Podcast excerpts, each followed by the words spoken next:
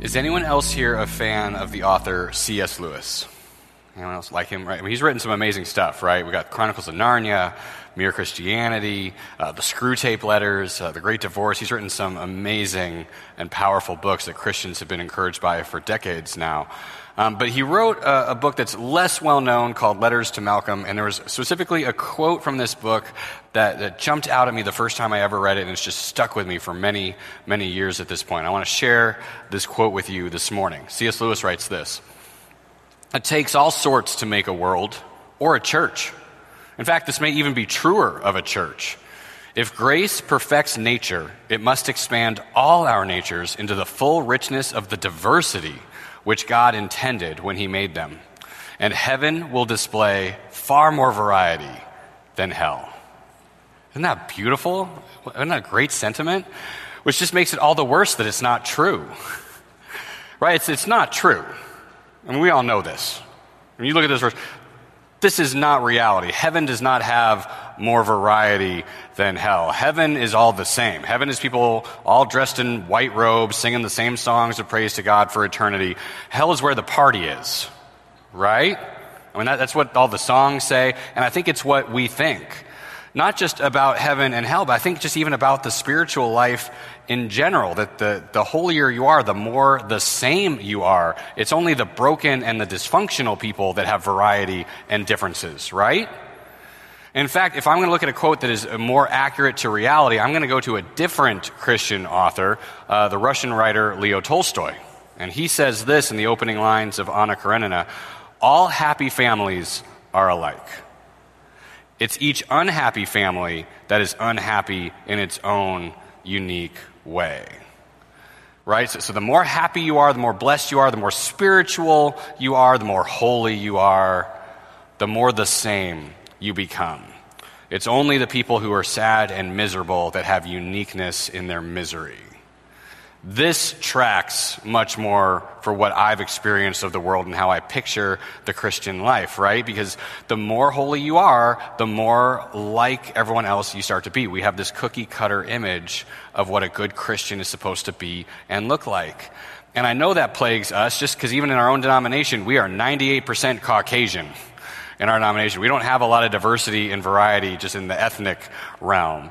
But I also know that because of the way we react to the differences, even in communities of faith. When someone does something different than us, uh, it, it, rubs us the wrong way. It's weird. And there's one particular story that I love. Uh, it's from Christian writer Reggie McNeal. And he shares this um, anecdote of these Christian missionaries to the Native American tribes in our country. And they had very successful mission, and they'd converted whole tribes to Christianity, and they'd been living uh, and doing worship and life with their new Christian brothers and sisters amongst the Native Americans.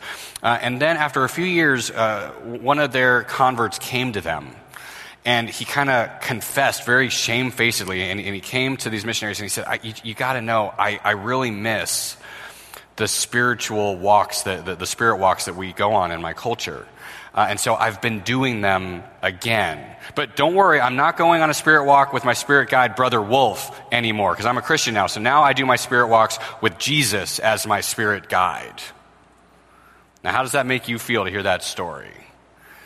It certainly perplexed the Christian missionaries, right? Because there's this idea that, whoa, whoa, whoa, you know, these were your kind of pagan practices, but once you accept Jesus into your life, you need to leave those pagan cultural practices behind. There's no room for that in the holy life, which is ironic coming from people who still to this day put up Germanic tribal evergreen trees to celebrate the birth of their Savior every year.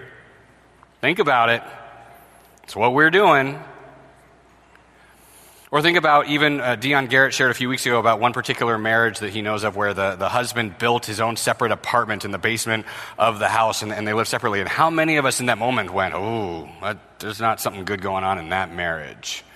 Right? Because a holy marriage is going to look the same way with a husband who confidently leads and, and a wife uh, who is submissive and, uh, and a very, you know, active and healthy and normal life of intimacy. And I mean, there's, there's these pictures of what marriage is supposed to be, what, um, and even the fact that we're supposed to be married in the first place. And if someone deviates from that, there must be something wrong.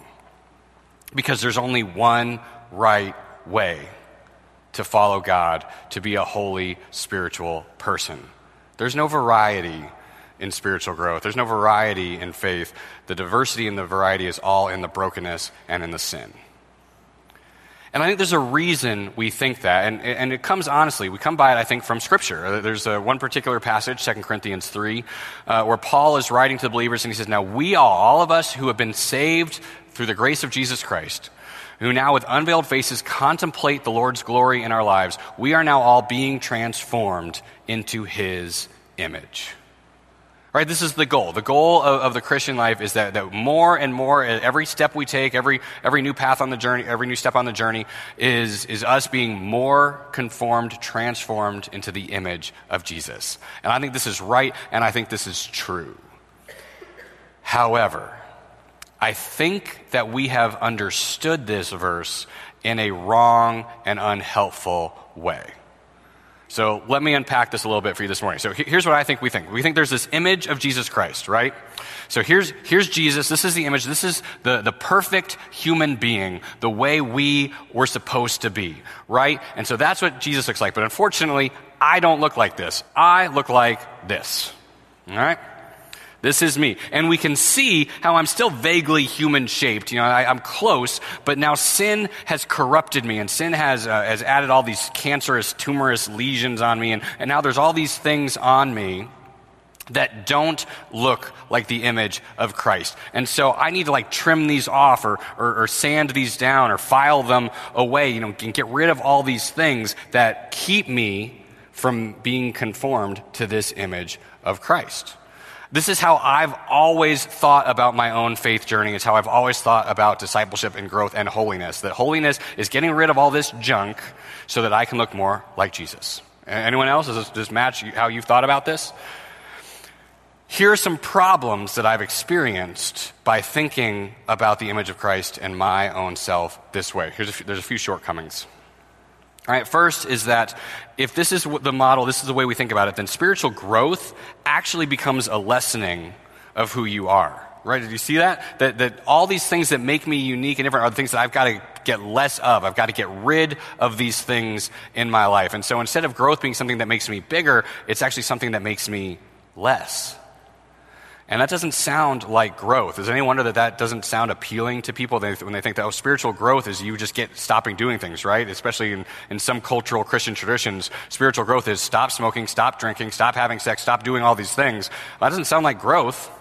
That sounds like being less. Not only that, I, I think it's even more damaging because, in, according to this picture, anything that's uniquely you must therefore be bad right? All these things that I have, they, they, don't match Jesus, so therefore they must be bad things. And we see that play out in so many ways. I really like playing poker personally, uh, but there's no poker in heaven. So that's something I'm going to have to get rid of, right? The holier I get, the less I'm going to need or want to play poker because I need to start training myself to live this very conformative, homogeneous life in heaven. You know, or, or I've known people that um, they were really into Harley uh, Davidson motorcycles and they love their motorcycle and they were in biker gangs and they had community and fellowship and then they got saved and they're, like, well, shoot, now I kind of can't keep that uh, unless maybe I can baptize it somehow. And now we'll be bikers for Jesus and that'll make it okay somehow because there's this idea that the desires uh, and the passions that we have are ultimately wrong. Uh, and, and they come from the corruption of sin. And so we therefore have got to get rid of these passions, desires, joys, delights, the things that we uniquely find uh, appealing because of our nature. They must be bad. But then ultimately, the reason this is so, uh, I think, damaging and wrong is that it ultimately makes God seem petty and small. Right? Because if I've got all of these unique experiences and, and this wide array of possibilities before me, the world is my oyster and I can do all of these amazing things, and God doesn't want me to do any of them. Because God wants me to just sit and re- read the Bible and sing some songs and pray, and that's the only holy and healthy thing that I can do. Boy, that God must be pretty petty, must be pretty small. And is it any wonder that if Christians believe this, I certainly have spent most of my life operating under some of these assumptions. Is it any wonder that people are leaving this version of the faith? Is it any wonder that the culture looks at us and says, that's not anything I want?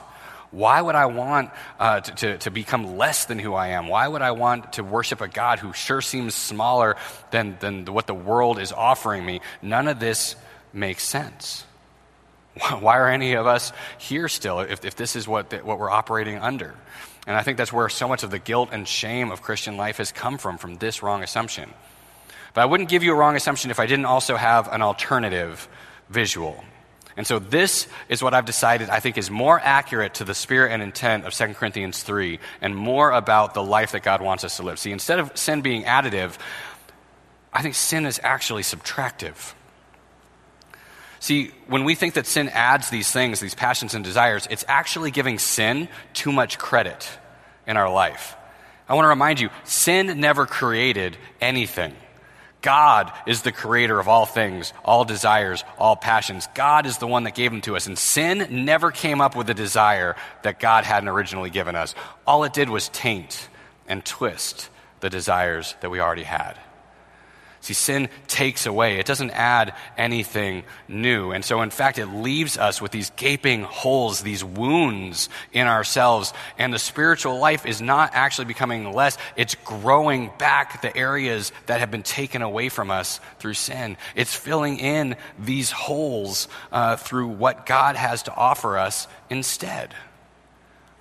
This tracks much more consistently with what the Bible describes the power of sin in our life. But not only that, I think we can go even a step further than this. What makes us think that we are the same size as God?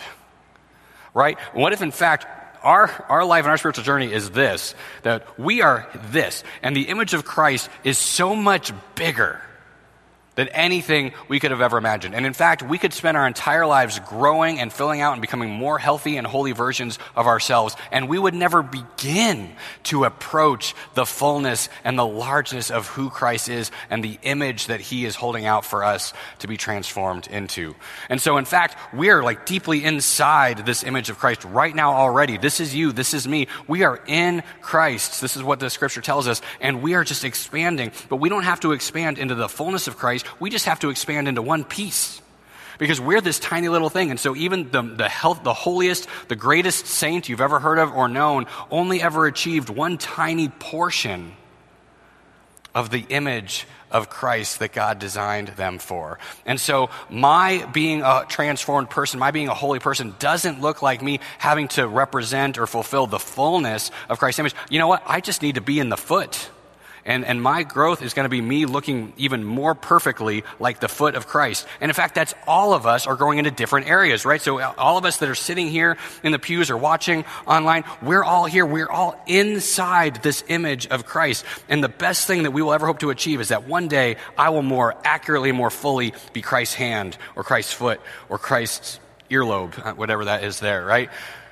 And that would sound so ridiculous and so silly, and I would be too embarrassed to even stand up here and say this to you if it weren't for the fact that this is also biblical. Some of you are familiar with 1 Corinthians 12. 1 Corinthians 12 says this that the human body has many parts, but the many parts make one whole body. And so it is with the body of Christ that we were never designed to be the entirety of the body of Christ in one individual being. We were designed to make up the parts of the body of Christ. And in fact, each and every one of us is a foot, a hand, an arm, an ear, whatever it might be. We make up the body of Christ. And for those of us that know this verse already, that have heard it before, I think we too quickly have pigeonholed this and said, well, what this means is we just need different tasks. We need some people to watch the kids so we can have children's ministry. We need some people to cook the food so we can have potlucks. We need some people to have beautiful voices so they can sing and lead us uh, in singing praises to God. And we, we, we act like the way we make up the body of Christ is by doing different things. But what if we make up the body of Christ by being different from each other? And so, in fact, I need your marriage to look different from my marriage because you have a foot marriage and I have a hand marriage. And so they're going to look like different ways. Or maybe I need you to worship differently than the way I worship because it's only in the variety of worship that God is truly and completely praised. Maybe we need both social justice warriors and prayer warriors. And one of them is not wrong for being naturally drawn towards the other. It's that both of them are living out the fullest expressions of God's design for them. Maybe this is the picture. And maybe this is how someone like C.S. Lewis can so blithely say that heaven will have more variety than hell, because heaven will be made up of all of the different body parts of Christ. And as different as a hand looks from a foot, looks from an ear, is how different, holy, healthy, faithful people can look from each other. See, with this understanding, God is bigger than we could imagine. And we, in our, in our following of Him and being faithful to Him, will expand into such unique and different ways. And it's what the world needs, it's what the body of Christ needs, and it will more accurately reflect the true, full image of Christ. I think everybody needs to shift their thinking on this point. I think everybody needs to, to get away from this cookie cutter mentality that it's all about trimming off the edges and making us look the same and get to this idea that the design of God from the beginning for each of us is different. I think we all need that.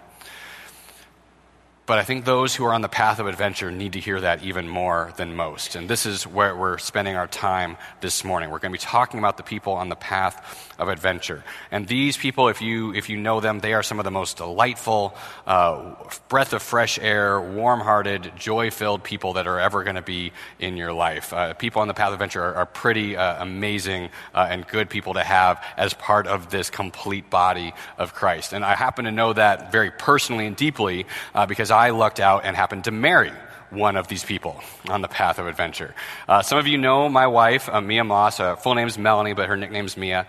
And, um, and so she lives the path of adventure unlike anyone I know. And so I want to describe her to you tonight, uh, today and, uh, and see whether you recognize either yourself or some of the people in your own life. You see, people on the path of adventure, they have a natural charisma and confidence. Uh, these are the people, their, their, charisma is so huge that they, if they're in a crowd or in a room, you notice them first. And not because of anything they're trying to do. It's not forced uh, or, or uh, artificial like sometimes people on the path of accomplishment are. These people are just so naturally charismatic that there's just a light that draws people towards them. Uh, for me, my wife and I, we actually met, uh, uh, we were in the same youth group in church, and she was a sophomore in high school the first time we met. And uh, and already we were in a youth group with 60, 70 kids in it, and she stuck out. Like you, you looked at her and you just thought, this is someone who is marked for something different and special and great. Uh, she was just that part of a room. And we ended up being friends for a very long time. We were friends for six, seven years, uh, and, and you know, just good friends and acquaintances and you know, all sorts of things. And then there came this moment, like seven years after uh, we had first gotten to know each other and we'd been at a group function, you know, one of our you know, church thing, and, uh, and we were kind of all leaving, and everyone was heading to their separate cars, and, and Mia and I were just kind of lingering in the parking lot, and she kind of cut me off mid sentence at one point, and she said, You know, Doug, I know that you think of me as a friend, but I'm telling you that you shouldn't. You should date me. And if you date me, you're going to marry me. And if you marry me, we are going to have an epic life together. See, these people are confident. right? And, and, so, and she, um, you know, so she persuaded me, and she's been regretting that ever since that day. See, because these people, they have natural charisma confidence. Not only that, they, um, they're perpetually open to new experiences, ideas, and relationships. And this has marked our last 12 years uh, of life together. She's constantly open to new things, which early on was a little frustrating for me because there, there, was, all, there was never complacency, there was never stability or settling down because she was always thinking about the new, best thing. Uh, and it's, it's been really fun to get to watch and, and witness myself because she is truly this way. She's wired for new things. It got to the point where, um, when deciding if one of us was going to run to the grocery store, I would be the one that would always go because if she went, it would take her an hour. Would, for, that would take me 15 minutes. But the reason was because she could not go to the grocery store without making friends with somebody there and ending up having like a deep, powerful, transformative conversation with them in the produce aisle. Uh, and every time she went, she'd come back and say, I met the greatest person today and we had so much fun and I got their you know, number and we're going to you know, be Facebook friends now and, and all these things. And because she was always looking for that. She was always excited to meet new people, make new friends. Not just that, but like new experiences. Uh, she has gotten, uh, if we ever go six months that my wife doesn't have a new hobby, I will be worried that there's something seriously wrong with her and that she's dying or something. Like she's always exploring new things. And what's uh, even more incredible, and then finds out that she's good at them. Uh, about a year ago, she decided to paint a, a dresser on a whim, and, and she parlayed that into an actual re- decent uh, business where she restores furniture for other people and makes them look vintage and, and antique. And with no training, no background, she just was ready to pick up a new hobby.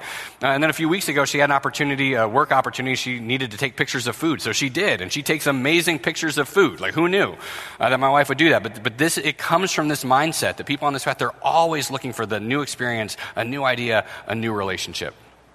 Not only that, uh, people on this path can always find a good reason to justify anything they might want to do. These people are in the head triad of the nine paths, which means they're thoughtful, they're analytical, they're in, intellectual, uh, and so they don't do these things on a whim. They're not just uh, you know flibberty gibbets who kind of run at the next thing. They think about things very carefully, and so then when they do uh, have a new experience, a new idea, a new thing, they can always find a way uh, to justify it. And I have been on the receiving end of this more times than I can count.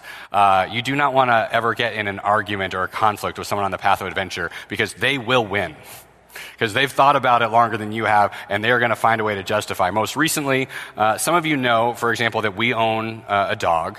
Uh, and in fact, that's partly the fault of some of you that are here in this congregation. Because I never wanted a dog uh, at all, but my wife and this church prevailed, and so we now own a dog. But if there's, if there's one thing I don't want even more than one dog, guess what that is? I sure don't want two dogs. But lately, our dog has been depressed. And we leave for the day, and we come back, and he's chewed up our shoes or our kids' toys. And my wife turns to me and she says, Doug, it's because he's lonely. And if he had a little companion, you know, kind of a pet for our pet, he wouldn't chew up your shoes anymore. And I find myself against all of my proclivities saying, I guess you're right. I guess we need two dogs. And so we got two dogs. And I hate it. But who's going to win, right? Like this is this is how these people are. They're they're so persuasive, uh, and which means that they're great marketers and communicators because they're they're able to talk anyone uh, into anything uh, as long as they themselves believe in it themselves. They, they, won't be hypocrites, but they they can talk a good game. Uh, in addition, uh, these people love having choices, but they hate to be limited. So this is all part of that new experiences, new adventures. You know, there's all, loving the idea that, that the world is their oyster and they could do anything. But the worst thing in the world is to say to them, but now you have to pick one thing. Uh, it's interesting to think about how, how different parts of life play out depending on where you are on the different paths. Uh, for example, take the concept of marriage. See, for depending on which path you are, marriage means different things, right? If you're, if you're a path of service, uh, then marriage is a chance to, to get to serve someone for, for the rest of your life and, and find mutual connection through that. Or if you're path of accomplishment, then marriage is a status symbol and a way to show that you've achieved something. Or if you're a path of integrity, marriage is a way to show that you're just doing the right thing because it's the right way to live. Uh, all these different paths have all these different reasons for enjoying marriage. For a path of adventure, marriage is death right? Marriage is saying in this moment, all the other relationships I could have had, I won't have. And, and marriage becomes this limiting of choices. I, on a lighter note, I have a, a, friend who's on the path of adventure who, as I understand it, has not finished a book. Uh, in any of his adult life. He's read lots of books. He's started many books. But in this moment of reading a book, the, the, the idea, the drudgery of finishing this one book compared to the limitless books that are out there that I could be reading right now means that this person never makes it through, gets a couple chapters in, and then casts it aside because that new book is always more appealing than the one that they're limited and forced to choose. But again, that's all just part of the, them having this outlook and this mindset that's open for adventure, that's open for all these fun new experiences. And again, if you are recognizing yourself or recognizing someone that you know, you know that these people truly are delightful and fun to have in your life. But for all that someone on this path might not want to admit it, it can't be all fun and games all the time. Something has to go. there has to be some cost to pay to live this way. And it manifests in maybe what might be some surprising ways for you. See, if you're a person on the path of adventure, see, people here, they also um, are so future oriented that it's actually difficult for them to be present. And again, future oriented, that sounds like a great thing. And that's what makes them accomplish so many good things, but it means that they actually lose the present. They're so excited about the ways that the house could be if we just fix it up and we, we do this project and that task and, and we're going to make this house look amazing. And, and they're unable to sit and say, but the house is nice now as it is. Or they're so excited about watching the kids grow up and say, oh, I can't wait to see what they're going to do and they're going to do this and have this adventure and do this thing. And they miss the moment of where their kids are right now. Our culture as a whole really struggles with FOMO, if you've heard of this, you know, the fear of missing out. But no one struggles with it more than people on this path because there's always this idea that there's something better out there. And it means that they miss the blessings and the goodness that are right here, right now. Not only that, uh, they, they hate being limited so much that, that if they ever do feel trapped or stuck, they will lash out against the constraints that they perceive around them. It can be hard uh, to work with people on the path of adventure because if they feel like they're being uh, controlled by their boss or being micromanaged, uh, they will run. They will quit the job rather than stay working somewhere where they feel trapped or stuck. Or this happens even in personal relationships. See, people on this path, they make new friends so easily. But there comes this moment in any relationship where the burden of the relationship puts something on you. Where your friend needs you to show up for them in a certain way, or needs you to do something that's against uh, your desires, or, or, there's a painful moment that they need you to live in the pain uh, so that you can push through it. And it's so hard for people on the path of adventure to actually stay in those relationships because it feels so trapping that they will just jettison it. And they'd rather make a new friend than push through the stuff with the old friend. Or, or they'd rather uh, explore opportunities in work or marriage or relationships rather than do the hard work that is required to, to deepen and grow in a relationship because constraints are so troubling to these people. See, because ultimately what drives all of this is this thing, is that people on the path of venture reflexively avoid pain at almost any cost. And again, here's the thing if you're on this path, if you're relating to this personally, uh, this is smart. This is shrewd. Of course, you avoid pain. That's what you should do. But, but these people, it's so reflexive, they don't even know they're doing it because they're so quick and they're so able to spin everything into a good opportunity that they don't actually do the work of facing the pain directly. And they don't even know that they're doing it. But as a result, they're, they're keeping their relationships, they're keeping their opportunities, they're keeping even their joy at a perpetual surface level because pain is the path to go deep, and they won't go there if they're not aware. Because in fact, many of them won't even know that's what they're doing. They have no idea that they're avoiding pain at any cost because they're just spinning this amazing, joyful, energetic, charismatic life, and they don't know that that's what's going on under the surface.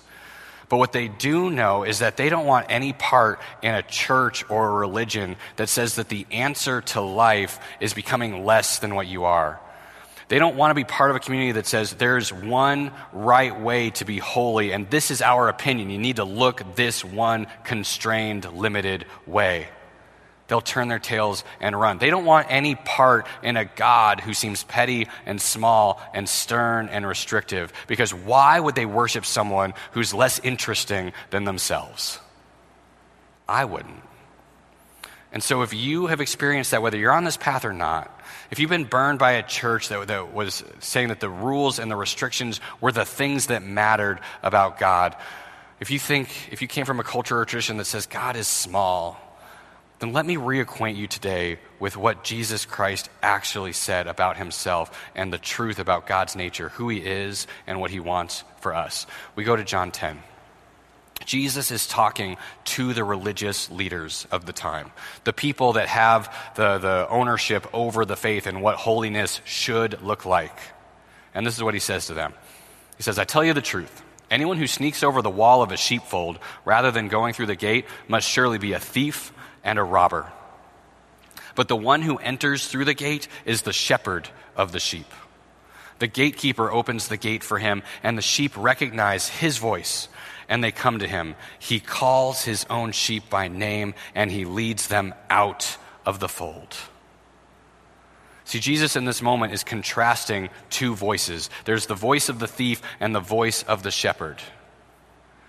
And the voice of the thief is the one that limits faith. The voice of the sheep is these religious leaders who said, no, no, no, here's the right way to be a sheep. And, and they had all these rules and these limitations and these constraints. And Jesus is saying, no, no, no, no, no, there's another voice, the voice of the shepherd, and that's the voice you need to hear. See, all this time, it, it, was true 2,000 years ago, it's true today. People think that this negative, recriminating, stern, constraining voice, they think that's the voice of God. And Jesus is saying, that's not the voice of God, that's the voice of the thief. My voice is different. And he goes on to, to unpack this because it, it wasn't clear to them. And he kept going. He said this He said, Yes, you don't get it. I'm the gate. And those who come in through me will be saved. And, and here's what's so key they will come and go freely from the fold. The people who follow the shepherd's voice, they're not constrained, limited, trapped in the fold with the fence around them that they never go out of. No, no, he's saying, no, the ones who know my voice, they come and go freely. They have access to pastures that people who don't know my voice will never dream of or see. And in fact, I will lead them to find those good pastures myself.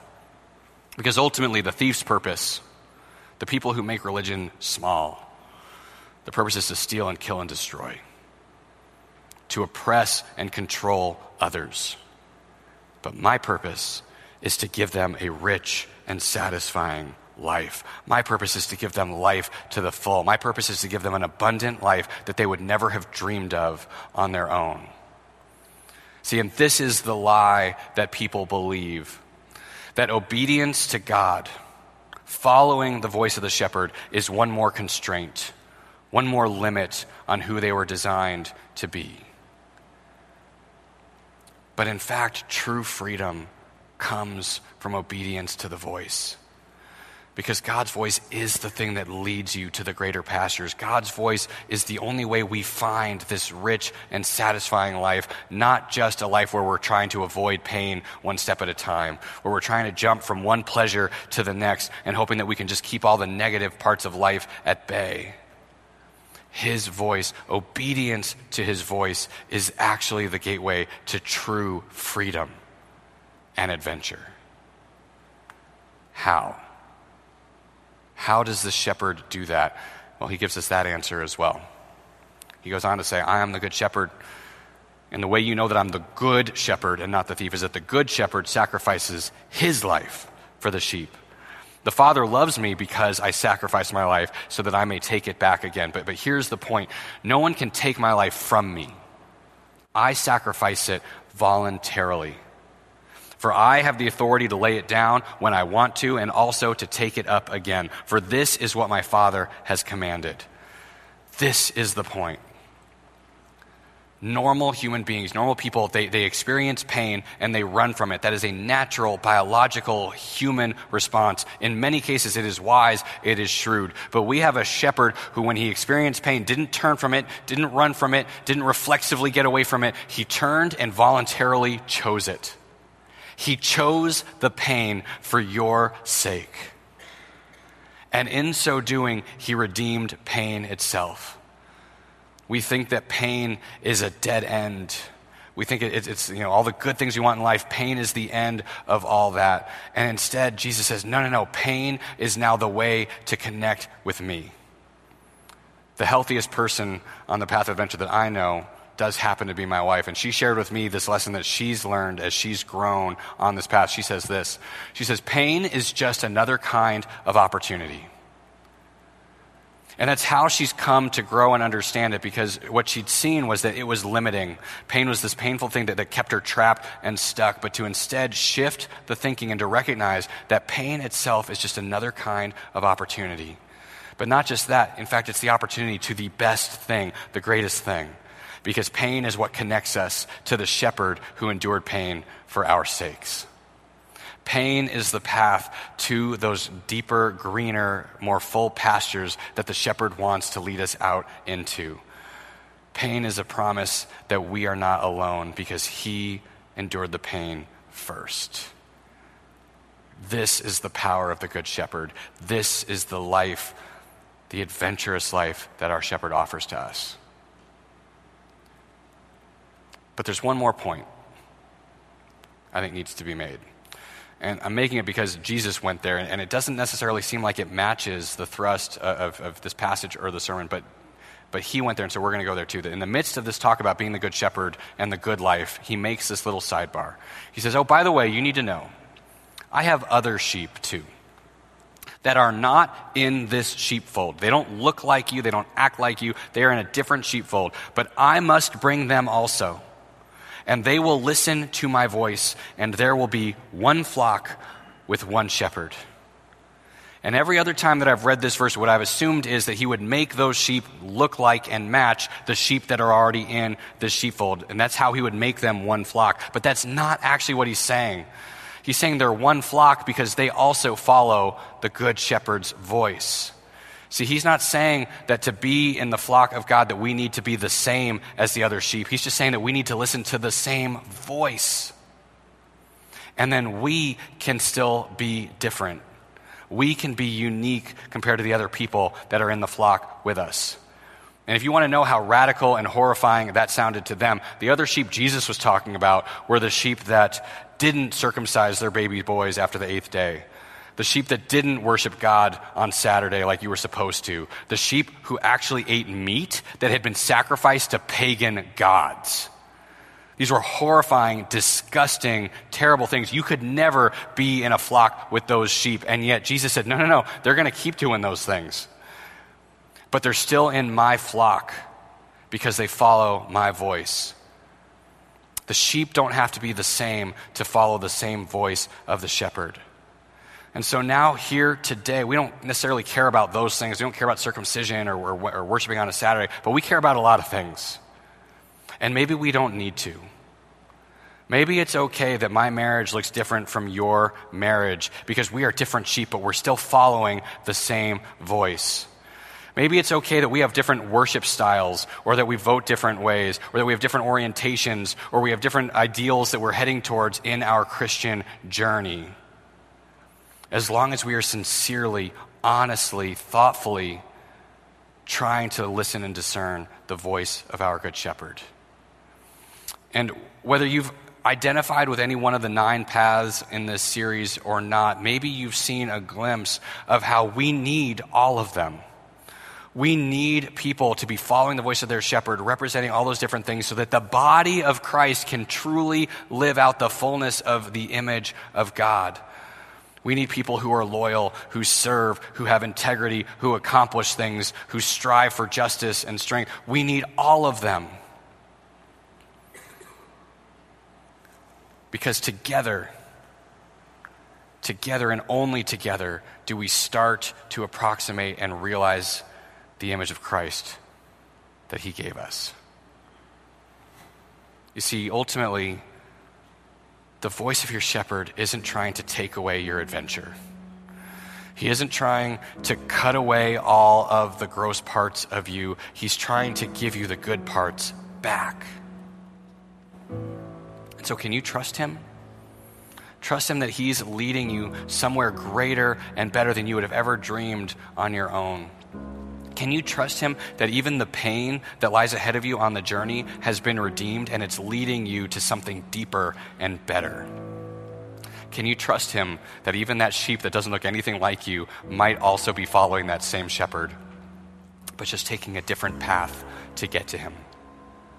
And if we can, the image of Christ is in this place. And we will truly live full, satisfying, abundant, rich lives in all our uniquenesses and differences. Amen. Would you pray with me? Lord God, I give you thanks that you are bigger, so much bigger than anything we limited human beings could ever imagine. And that far from being the God who limits us, you are the one who expands us past the limitations of sin and our own frailty. And so, Lord, I ask that your voice would be clear and strong for each and every person here this morning. That you would speak so clearly to us the next steps that you would have each individual person take towards that green pasture that you have waiting for them. And Lord, I lift up to you all of our lives and ask you to make of them a greater adventure than any we would dream of for ourselves. And help us to trust in you that this journey is for our good and our benefit and for this entire body of believers as well. We pray in your holy name. Amen.